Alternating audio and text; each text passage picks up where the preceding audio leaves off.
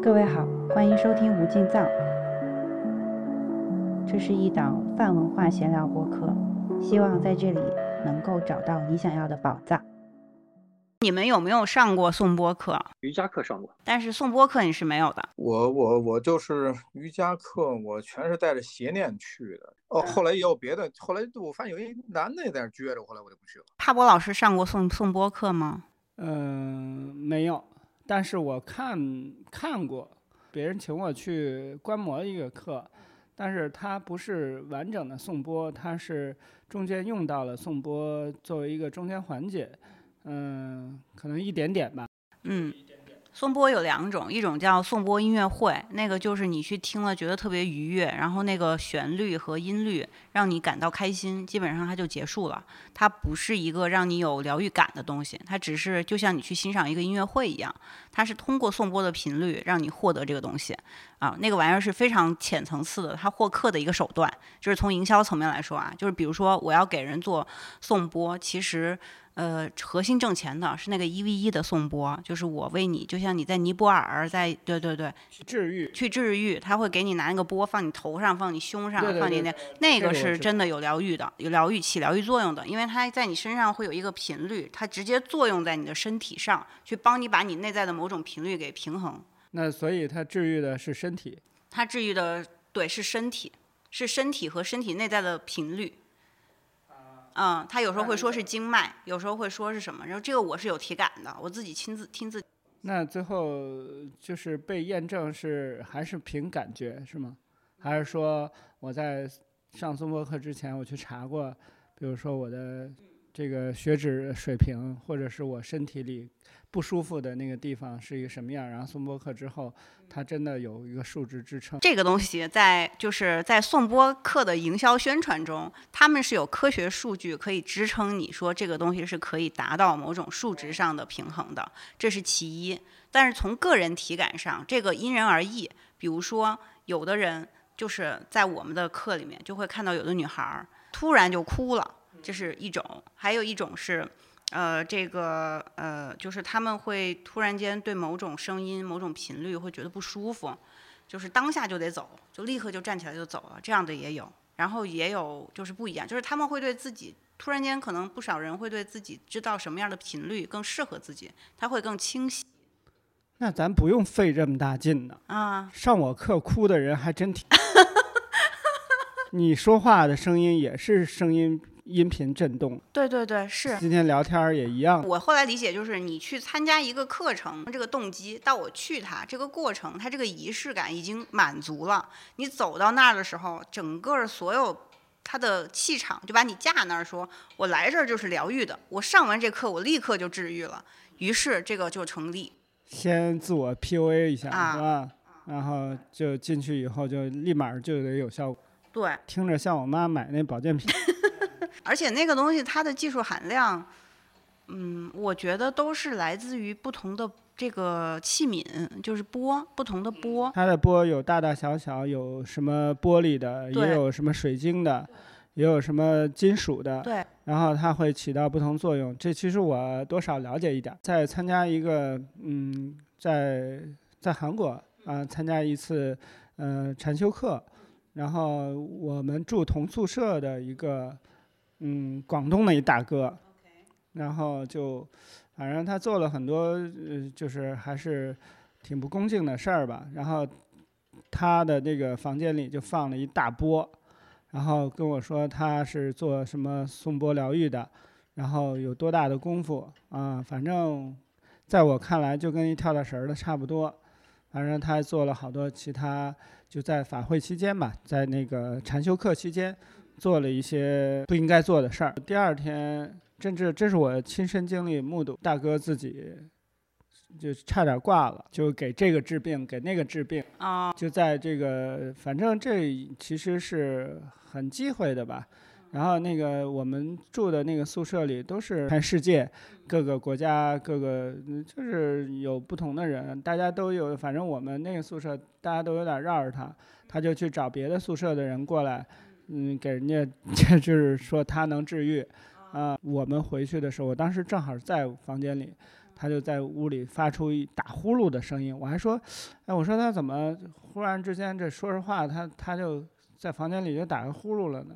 然后他其实是那个倒气儿，就是他呼吸不了了，就是发出那种声音，然后后来脸都憋紫了，然后就马上叫急救，然后抢抢回一条命吧，然后就送送当地的医院。心率问题吗？心梗。哦，心梗。嗯，他在活蹦乱跳的时候，到处去宣传推广他的那个，然后一会儿就把那个波，我要不我知道呢，就放到我们，让我们感受一下，放我们脑袋上啊，放在身上啊什么的，敲一下，然后他在，嗯，反正就是挺神乎的。嗯，这个我觉得这个玩意儿肯定首先还是得跟那个老师本人有关系，这个老师他要有一定的。我不知道是从哪来的修为，他才能做到一些真的能实施成功的疗愈。虽然我没有系统的了解过，但是我觉得像宋波这个，如果能形成一个身心灵里面的一个课程，它应该有一个完整的体系和理论的。嗯，对。不是说随便谁去把这个家伙事儿弄齐了，敲一敲都能做，都能做疗愈。而且我觉得他肯定需要一些嗯很多很多的实践，就是。他不能说我去上了一个三天的课程，然后我就开始收收学生了，然后这个学生就会觉得这老师特别有效什么的，就是他有多少资质都没有用，这个老师必须有非常多的就是实体经验才行。有因为有这个八卦的事儿，作为我的自己的一个亲身经验，嗯，我可能对宋波这个的嗯，觉得它的疗愈效果，我不是特别了解。真的，我我也不知道人家这个体系和运作的，嗯，从刚才你说的这个角度，我觉得更多的可能还是靠这个音波是吧？这个声波的这个共振音频调整和你的，比如五脏六腑的这个频率啊，或者是跟什么，通过这种身体上的这种啊，通过声音吧来疗愈，嗯，这是一种疗愈的方式，嗯，大概都是色声香味触是吧？嗯。但反正就是这个声音呢，因为它那个频率，当那个波在你身上，它直用直接作用到你身体上的那个时候，就是那个整个人的体感确实是挺明显的，是受到这个频率的影响。是你说有人在寺院里特别清静，然后听到远处传来一阵钟声，我觉得那是完全一样的体验，一致的体验。对，我就想说可能是一样的。对对对对对，是完全。然后那个人也可能会泪流满面。对，还有诵经的时候，就是大家集体诵经的时候，那个频率也有点类似。刚才说的白噪音也是啊，对对吧？我之前有试不同的白噪音，大概哪一种更作用更合适的，能够作用在我身上。嗯，对，比如嘞，就是烧火的那个噼里啪啦的那个声音，就很我就很喜欢。啊啊，对，这都是基因里锁定的。啊啊，火命，道爷看看给他算算，用神是什么？他他好像真知道啊，肯定知道啊，高手还知道用神呢。瞎瞎瞎聊，我也是瞎聊，在您这儿耍大刀见效。不过说到那个白噪音啊，白噪音这个，嗯，让我想到一个，就是在中医理论里面，嗯，人这这人这一身的系统，它分成两两个级别，一个叫动物神经系统，一个叫植物神经系统，都听过吗？这是西医也这么分。对。这个动物神经系统就是我们这个意识能控制的部分，主要就是肌肉群。然后另外呢，植物植物系统就是我们这些引导干控制的心脏、对对对的，包括细胞的运作，这都是我们的意识完全无法干涉的部分。嗯。然后呢，说这什么意思呢？就是我们这个肉体大部分它的生存，包括它的运作修复，不是我们这个意识在管的。哎。那么就意味着，如果意识想去触碰到那个领域，干涉到那一套被动系统的话，它会让这个人体出问题。嗯，所以呢，怎么讲？怎么讲？就是为什么这咋用意识来干涉？就是那很简单，该睡觉的时候不睡觉。哦哦，了解了，明白明白。每其实人每天都是在自愈的，就是睡觉的时候，睡觉它就是这个表意识，也就是这套动物神经系统完全歇下来，就这个我们的本能完全接管整个身体，它进行这个。我们这一天的梳理，把这些，嗯，或者说用一个比喻，就是电脑的这个磁盘的碎片整理，它这一晚上都在做这件事情，整理完第二天就会觉得精神饱满。那睡不好的话，第二天就会觉得没有精力，也是因为你积累了太多垃圾，它没有处理。那如果这个一个人这种晚上的自我修复环节他出了问题，那这个人他就会，他就特别需要自愈，因为他就无法自我恢复平衡。其实这涉及到一个就中医的理念，就是看病，他不是说是医生把人看好，是人自愈，他只不过是要把人的自愈能力给恢复出来，在他堵的地方通一下，在他不足的地方给他加把火，然后让他自己运转起来。然后呢，还有一点就是让人的表意识弱下去。你看啊，比如说颂钵呀、白噪音啊，那是干啥的？就是人在里面，我们叫一个锁元镜的概念。锁元镜就是我们的意识可以攀援进去，它有很大的反差，鲜明的反差。比如我们看电影啊，在里面有一些这个光怪陆离的东西，你觉得很很有意思。但是在一些白噪音或者开阔的地方，你的耳朵和眼睛你抓不住一明显的聚焦点，你这个表意识就会慢慢的歇下去，变得一种无聊甚至沉闷，或者陷入一种昏沉态。那这个时候的话，表意识退了的话，你的潜意识就会接管你这个更多的技能。其实很多时候人出问题是来自于表意识太强了，它干涉到了我们的底层的那些潜意识的运作。所以很多方法就是把表意识干掉，让它歇下去，自己就会恢复。看来导演还研究了《黄帝内经》哈。我这里边表意识，我不知道我可以可以等量代换为主观能动性吗？可以。主观能动性强，意识强，然后人的身体就会出问题。不是，那怎么丧失主观能动性呢？就是用本能活着，进食、性欲。你说，比如你说这个欲望，对欲望，它也分先天的跟后天的。你先天的，比如说，你看动物界，动物它交配是有固定时间的，其他时间它不会交配的。呃，不，人是受全全全全跳发情而已。不是，我们进化的一其中是这样的就，是，但是人很多时候是被这个后天的这些概念刺激出来，包括你看的这些东西，它不是来自于那种天人之间的，就是天地之间的节气的变化让你有的。也就是说，这是人为催出来的，让人看很多刺激性的东西，看吃很多刺激性的食物，然后看很多这个光的东西。人人家因为海豚也是全体发情，他们看见海龟的时候就会去侵犯它们，因为海葵也被他们侵犯过。就是说，全季发情的动物还除了人类，还是其实还是有。然后它们全季发情，它不代表任何时候它都会，只不过说它全季都有这种可能性，它嗯代表这种可能性，它就这是两个概念。啊，可能性就代表说，在这个可能性的范围之内，其他的因缘具足了，那就可以。你就比如说，人在古代来讲，叫什么？日出而作，日落而息，很正常。它没灯，但有灯了以后，人就可以不睡觉。它是可以。嗯，嗯，你说动物，动物，你说这个好多动物是夜间动物，有些动物是日间动物，是因为动物没发明这些 电。如果给他们电，那日间动物它，它它它它白天可能给它一个其他的环境，它也可以。就你像现在这些叫什么，嗯、工业养殖场，他们就用各种的这个科技方法去干扰到动物的内分泌，它就可以一天多产好多蛋，多产好多奶。那这是这是这已经后天的了。包括人类跟那些这个养鸡场的鸡没什么区别，我们这被这些灯光电在刺激着，去让自己的身体更多的分泌各种各样的东西，那把我们的可能性给透支出来了。但不代表说这个可能性是先天允许的。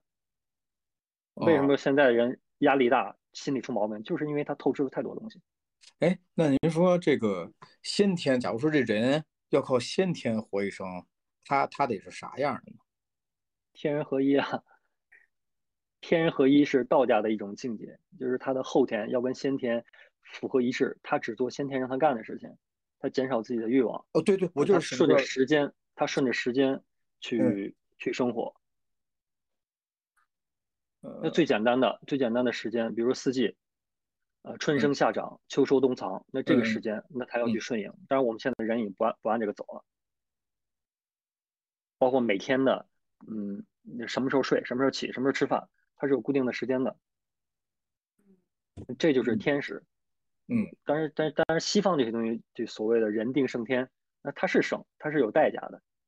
呃不，其实西方跟咱们是反的，因为它那个不是白昼是反的嘛，所以它不能按我们这套理论，因为我们睡觉的时候，它也靠日落，不是和咱们是反的嘛，是吧？它它人的生理是一样的，只不过西方用了它要推过去，嗯嗯，它就像就像你算命的话，你要用太阳时来算，不能都用北京时间。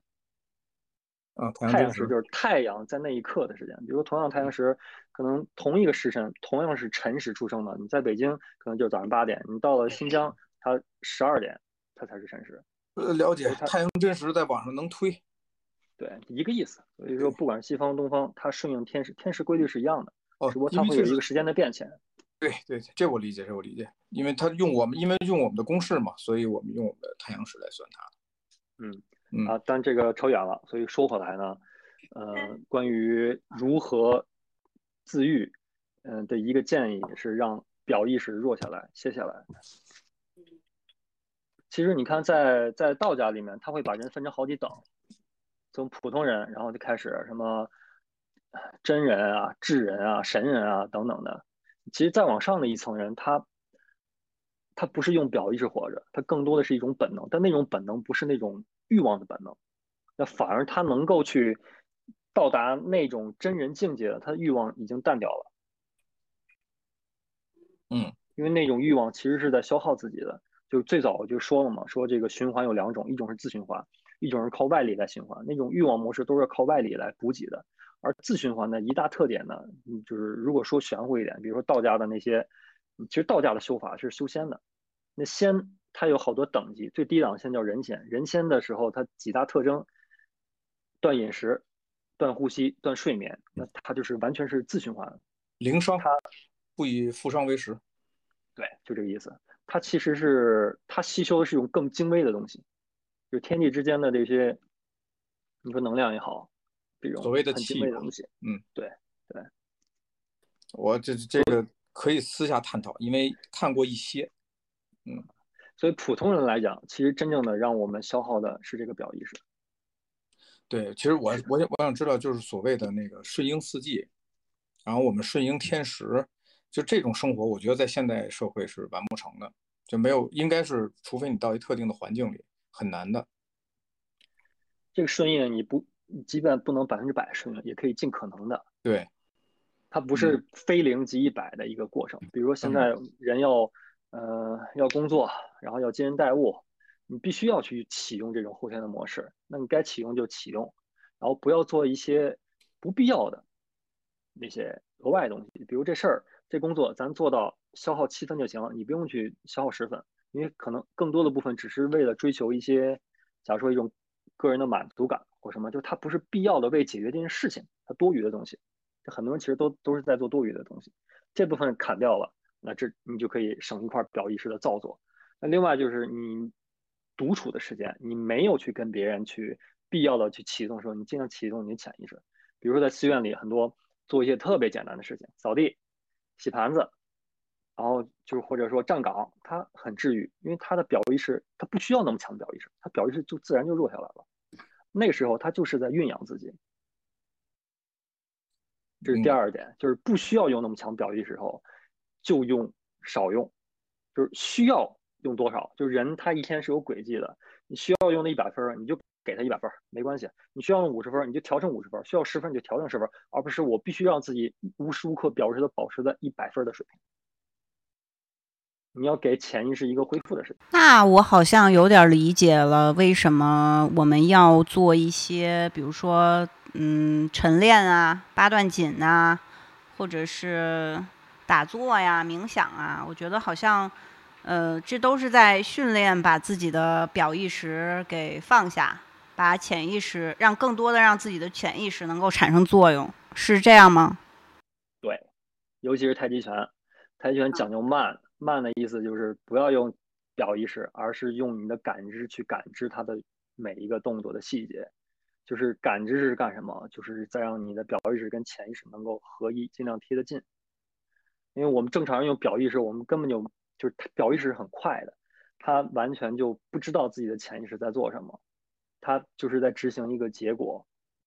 所以潜意识听起来这样是能控制的，是吧？能啊，这样听起来应该潜意识是能控制、能控制的，是吗？可以控制。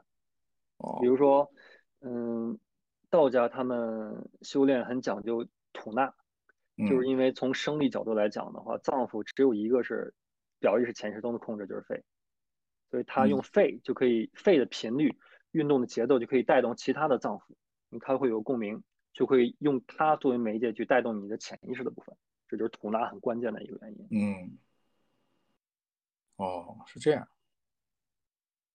这个理论其实给也给我们听众带来一个全新的一个一个面，是吧？让大家看看也有新的理解，让大家尝试一下，看看怎么能能能能自己呃自己关照自己，还有一个一个一个新的一个别的一个程序在运行。嗯嗯这是一个方法，就只是用生理的方法，就比如调息的方法，还有一些我们要用脑子的方法，也就是最早提到的正念疗法。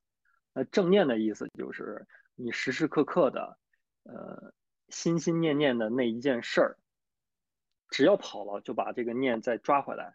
比如说最简单的正念就是持戒，我们那个佛家有制定叫十善业道，这个帕布老师前天刚讲了。十善业道 就是让人得安稳的十件事儿，但是没有学这个普通的老百姓，其实做的都是十恶业道，杀盗淫妄就这些事情。那这个它有轻有重啊，重的可能一般我们也不会犯，但是轻的我们每天都在犯。这些事情它会导致结果也是注定的。那如果持这个十善业道这个戒的话，那每当自己想去说一个口爽的时候，说一个那个粗语或者说妄语。马上你就这个正念就提起来说哦，我不该这样，那这个东西就把它拉回来了。其实这十善业道的这种正念方式，就是让人的潜意识趋往一种平缓的方式。你看十个业道干嘛？都是在对立的。你杀生也好，妄语也好，邪淫也好，偷别人东西，然后去两舌挑拨别人，那都是在建立对立。你跟别人对立，你跟群体对立，让别人之间对立，这种对立天道都会返回来的，然后让自己的这个身心得到一种拉扯撕碎。哎，这这是这两套理论其实是相通的，是吧？就是说佛的佛家和道家的本质肯定是相通的，但是如果说方法层面，它入手点是不一样的。这个说的是正念，正念意思就是当你每次想去做事情的时候，有一个念头要提醒自己这件事要不要做，嗯，这就叫正念。如果没有正念的话，那就是被欲望走，就是我我这个爽的劲儿头怎么来，我怎么去做，我怎么让自己舒服，我怎么去做。就没有一个正念，就没有一个呃底层的决策模型在限制自己，它完全就及时行乐型的，这也是个模型，其实就也是个台本，就是让人往下掉的台本。嗯，是沉迷嘛，沉迷台本，随随机性，但那种正念就是不是随机的，这个路子是固定的，你只要去正往这个正念，你能去往的地方是固定的。另外一种没准可以上可以下，百分之九十九可能都是下。嗯。这个沉迷机制也特别好，看来那个程序员，这个这个世界的程序员很厉害。之前刚才道演师兄讲有一个概念叫植物神经，是呃类似于就是偏意识层面的神经，潜意识吗？潜意识层面，对对对。那我还就是我在练一个瑜伽的时候，那个老师也提到过一种神经，他说叫交感神经和副交感神经，它是一回事儿吗？学医的同学，植物神经的一种，也是主观不能控制的。哦，那就是负责吞咽呼吸系统。瑜伽课里面那个老师也会提到，通过一些呼吸法，可以帮你把这个交感神经和副交感神经来平衡。不知道什么叫平衡，应该能感知它。因为在我这儿看来，我只能说从医西医上看来，因为呼吸其实也也接也是植物神经接管，你也控制不了。就是你不可能把自己憋死，因为植物神经会接管。它是一个带着某种节奏性质的呼吸，而且这个节奏是需要长呃持续大概三到五分钟的。然后你在这五分钟里面，你要不断的让自己的这个呼吸节奏在某一个频率上，让它是稳定的。然后当你自己亲自尝试了以后，你会发现你其实没有办法在，甚至没有办法在一分钟之内去维持同样稳定的频率去呼吸。嗯，然后以此你每天去做这样的相对应的练习，这个练习，当你找到了这个频率，而且让自己每天都是稳定的，在某种层面上好像就能找到这个平衡。这这个我我我就插插一句了啊，这在我看来是一个是一个你训练大脑一个血氧量平衡的一个训练模式，就是你让它适应你这个血氧量的支出，然后你这个呼吸频率影响你唯一的就是血氧含量，然后你让大脑知道你现在是这么一个静态静态的效果，然后它来评估你现在的肌肉热量用耗氧量身体能不能支撑，然后它支你确实能支撑，大脑判断你死不了，然后你老这样，你固定时段。老是这样，然后它就接受这个模型了，可能是这样啊。这领域没接触过，我听金子老师说的就挺合理的。我个人觉得，其实是在不同的语系下就有不同的解读。比如说你刚才说到的那个呼吸法，其实，在佛教的禅修里，嗯，以至于很多，呃，像古印度的瑜伽，呃，这些都其实里面都会有有这种。关于呼吸的方法，因为这个东西是你自带的节奏器，或者是你真的有生命，你就会有这个。所以，与其去观察一个，比如说身外的一个事情啊，就是有很多的无常和随机性。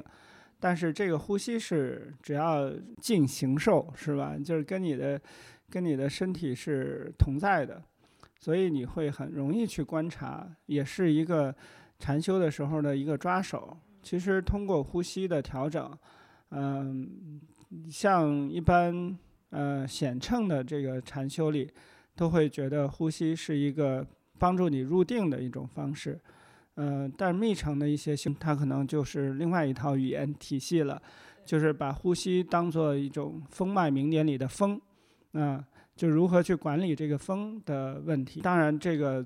它怎么运用在心理层面？怎么就是发挥你的身体上的这个内分泌系统，还有你的交感系统，什么这些怎么运作的？这个因为我也不是学医的，嗯，确实不太了解。但是我个人感觉啊，就是西医也是同样说这个，比如呼吸的重要性，但是在所谓的正念疗愈里。嗯，把呼吸也是，我觉得更更多的是发挥的东方的禅修的这种呃多一些，因为它是通过调整呼吸来调整你的心理，有的时候它可能起到白噪音的作用，让你的主观意识下降，不要各种念头，因为你的念头就让它单独的专注在你的呼吸上，这样的话它的作用就降低了。或者是说放大了，因为它就只关注呼吸的这个部分，然后你在呼吸这上面，你就能体察到更细微的体感变化，各种不同。然后这是一个通过这样的方式来走向专注，从专注又走向禅定的那个一个一个通道吧。嗯，就是一种修行的方法。佛教里的修行打坐呀，禅修。其实是一个修行的入门，刚开始都是用数息法，啊，数那个呼吸。这个数呼吸呢，有各个派别也说的不一样。听到的有很多，就不是数一呼一吸的这个呼吸，它在数呼和吸之间的那个停顿，就是你自己观察一下自己正常呼吸的时候，在吸和呼之间。嗯，或者呼和吸之间都会有一个短暂的停顿，然后他就要把那个停顿调出来，嗯，要数这个。中医里也说，如果我们有一个俗语说上气不接下气，就说明你这个吸没有了，就是中间的这个停顿没有了。上气不接下气的状态，一定是呼吸乱了。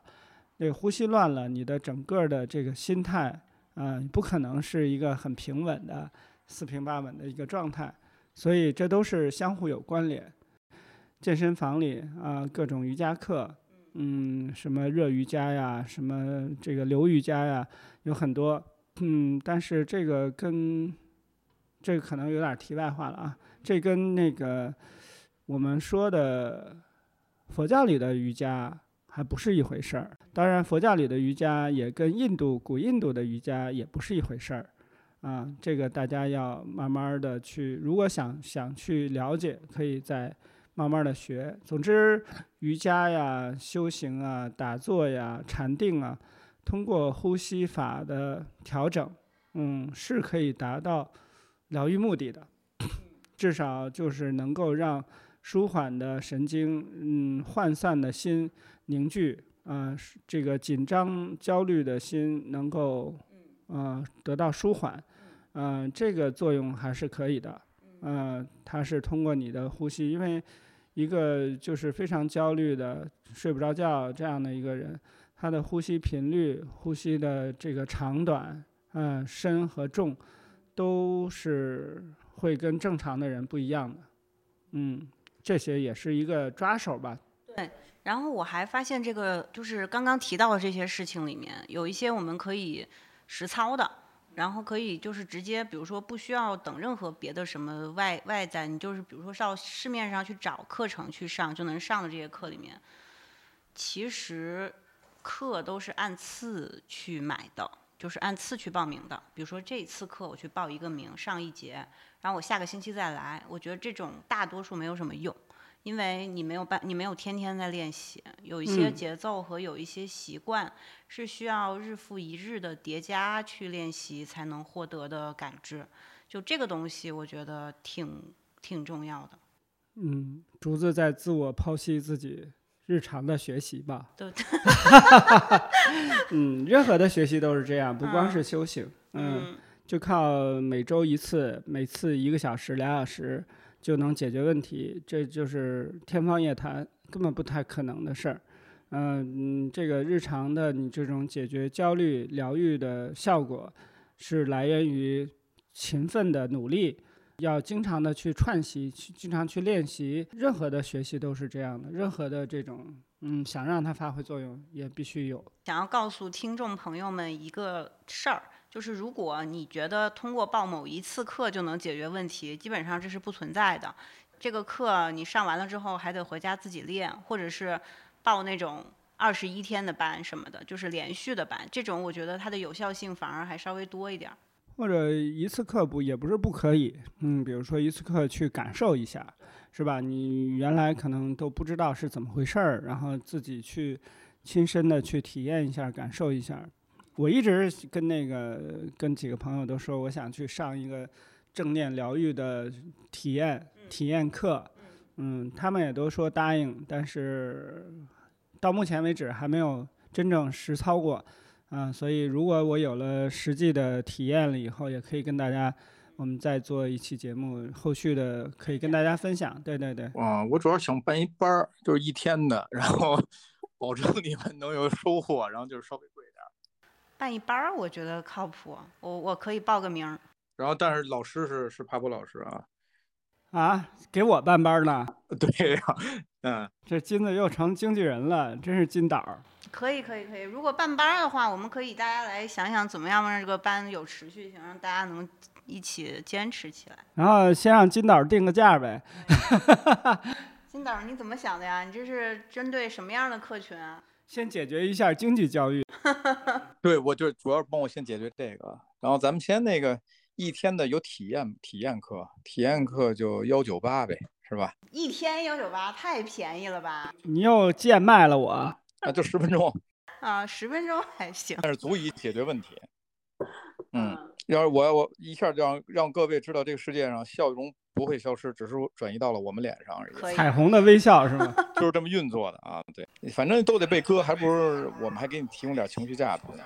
这个这个词儿也是一个现在高频的词儿，啊，啥呀？情绪价值。嗨，对，是呢。我当时第一次听的时候，我说：“哎，挺洋气儿。”嗯，也是随着疗愈一起产生的一个新词儿嘛。对我们还有一个词儿叫情绪自由，就是跟着那个财务自由来的。情绪自由是最高的自由，那不就是疯子吗？想有情绪他就有，你不想他有，他可以没有，那叫情绪自由。够管控。对对对对对，能调用自己的激素水平。这这个好像有一套有一本书，就是专门教这个调用激素水平的控制方法的。呃，就是他用先用你皮肤感受，然后你你记住你每次生气的时候那个肌肉的状态，因为有很多的那个情绪，大脑也在也在事后判断，就是比如说你肌肉先动，或者你皮肤先动，或者你某某某个感受先有。演员都是靠这种那，我就想说你在说演员吧，啊，对对对对，就所以可以先把那本书看了，先把那个那个 一个演员的自我修养是吗？这本书也可以分享一下，回头在这个课上大家一块儿。那就是真听、真看、真感受，它就是存储你以往对生活经验的，还有情绪的那个情感情感调动，然后你把那个感受都记下来，然后你直接调用类似的就行，比如痛苦、开心，但你调用的是你自己的那那个痛苦和开心，可能和剧情无关，能做到那个情绪收放自如吗？嗯，不过需要强大的心理，你才能这样，不然你会搞疯的。这样，我我刚才想说，我说请大家呃观察金子在播客当中的全全部表现，就是真看、真听、真感受。嗯，啊，对，反正我稍微有点扮演吧，但是有个别时候还挺真实。个别时候，嗯，好嘞。那今天的节目到这儿也就差不多了，我们也有一些总结的方案出来了。我觉得每人。都应该有自己对这个的认识和总结的一个东西，嗯，不存在一个四海皆准的一个一个常识和道理，嗯，应该是因为我们的过往不一样嘛，是吧？对，嗯嗯，那那这么着，我我先说一个对我来说让我疗愈的方式，就是金钱，好吧？然后各位 也说一下自己的那个方式，让给哥哥们分享分享。啊，你就两个就说就说明啊，就是金钱，就就疗愈了他的他的问题。我平时都是练功的。这功它分日常功跟那种专门去练的功。日常功就是随时时刻都可以练的。那个具体练法跟刚才金导说那个方法非常的像。我觉得下次课上金导可以详细讲下那本书。方法就可以分享一下你那个方法。方法其实就是可以说是，呃，佛教里面有一个叫四念处，这个帕帕老师说。对。四念处呢，也是也是正念的，可以说原来这就叫四念处，现在。把它叫正念了，然后呢，这个正念又有好多种嘛，正正就是把念放在哪儿的问题。对，有一个方法就把念放在一个不动的东西上面，呼吸也好，或者说刚才说的这种，呃，身体的感受也好啊，反正你只要放在那个地方了，然后这个呃，你这感受就会摊匀了，它就不容易被拉走。然后基本上人起烦恼就是因为被拉走了。然后呢，我这个方法就是把它放在身体上。把它放在整个身体的周身，无时无刻的放在周身。然后当你的念强的时候，你可以在，嗯，把你的念放在周身的同时，还去跟别人去说话、去做事情。但是一开始持不住的话，可能你跟你去做事儿，然后你周身的这个念就散掉了。所以这功夫要坚持练，坚持练的话，让保持时时刻刻你这个全身的正念都不失。然后这个时候，其实就是平时你用表意的时候，也是在用蕴养潜意识。身念处是吧？身受都有。心法啊，身和受是吧？那坐上你是念后边两个吗？坐上用唯唯识宗的法门多一点。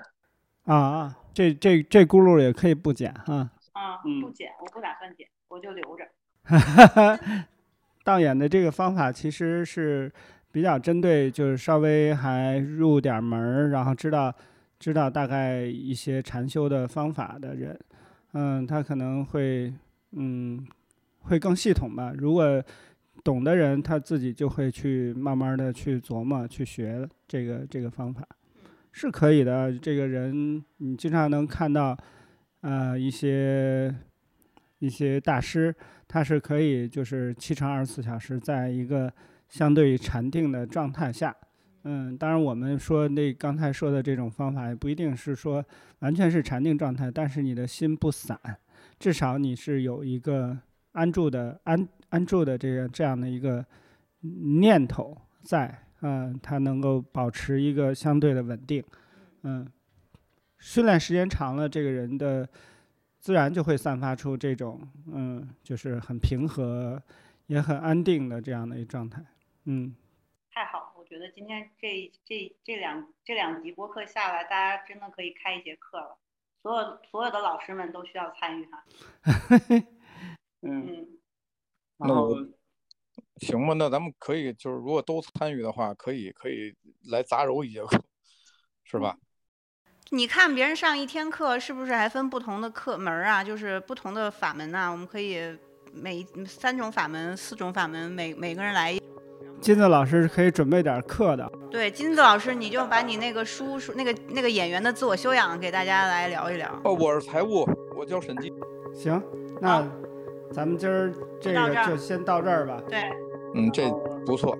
是吧？感谢各位的参与，谢谢竹子老师，谢谢谢谢，哎，不用客气。谢谢道演师兄。嗯。